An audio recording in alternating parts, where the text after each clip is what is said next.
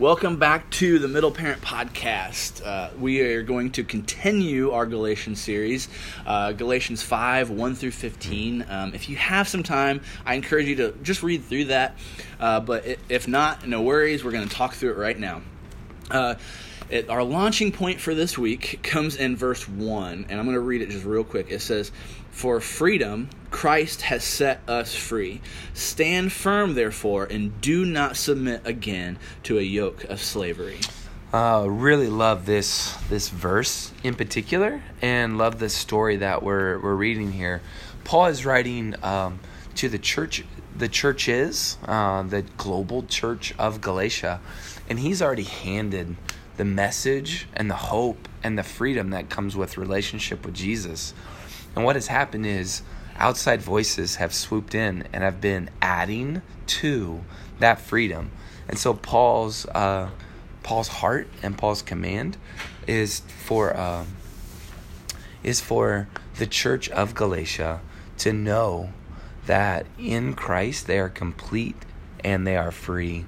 And so what he says there is we start to hear the uh, the complexion of Paul's emotional response uh, to the Galatian church, and he basically says, "What are you thinking?" yeah, and so um, in verse seven, he's literally asking them, like, "Who cut you off from following the truth?" And so, in our level two question. Uh, we we ask the students to put themselves in this situation, and so if they are the Galatians, what are they thinking? And are they thinking do i tell on someone? You know snitches get stitches right? And um, or is it paul everybody's doing it so why this is why we're doing it. You know we're following because all of us are doing it. Which is a very i think all of us kind of do that but i think a very junior high level thing. Uh, but then our level c is, uh, is saying am i even aware mm. of the mm. outside influences on my life? The undercurrent of of our of our philosophy of of uh, of how we want to write curriculum and lead junior high students is we want to be aware where our students are. We also want to push them deeper, and so this is a self awareness uh, or, or a depth of understanding that we know not all junior hires have, and I mean, and sometimes you can't see your blind spot until yeah. someone points it out. Absolutely, and you can't always see uh, what you can't see and, you, until someone points it out, like you said. Uh, so hopefully, this is a you know an eye-opening thing of like, oh, whoa, am I even aware of my influences? And it's a self-reflection moment yeah. of who am I surrounding myself with, and are they cutting me off? Yeah.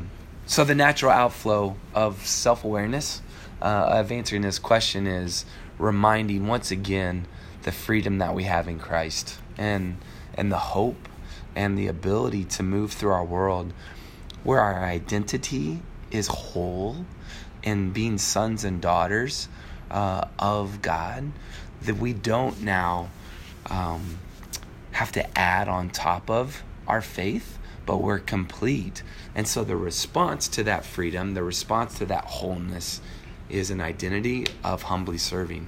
Yeah, in verse 13 it says exactly that. For you were called to freedom, brothers only do or only do not use your freedom as an opportunity for the flesh or for yourself, but through love humbly serve one another. Mm.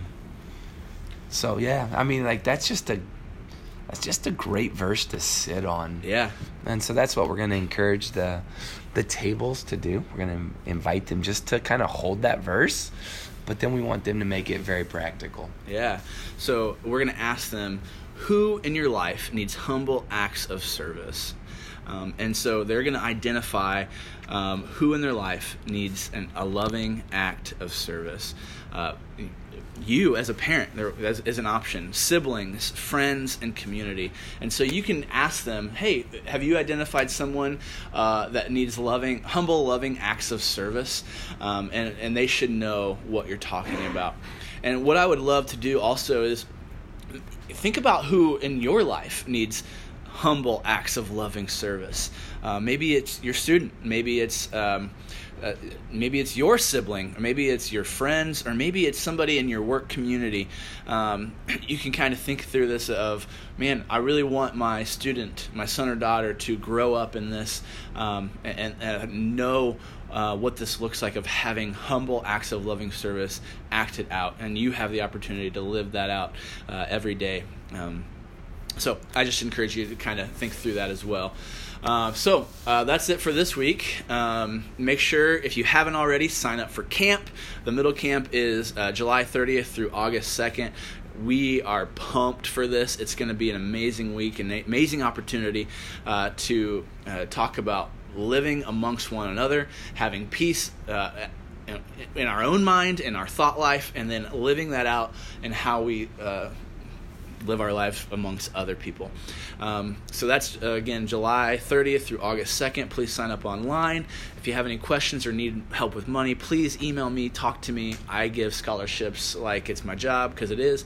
Um, and the last thing um, is um, if you enjoy this podcast, if you get something out of this podcast, please, please, please uh, subscribe and tell other parents about it that you know, through sixth through eighth graders. We want them uh, to uh, have the opportunity to have spiritual conversations in the home because that is what sets you up for success. I hope to see you guys. Uh, have a great week.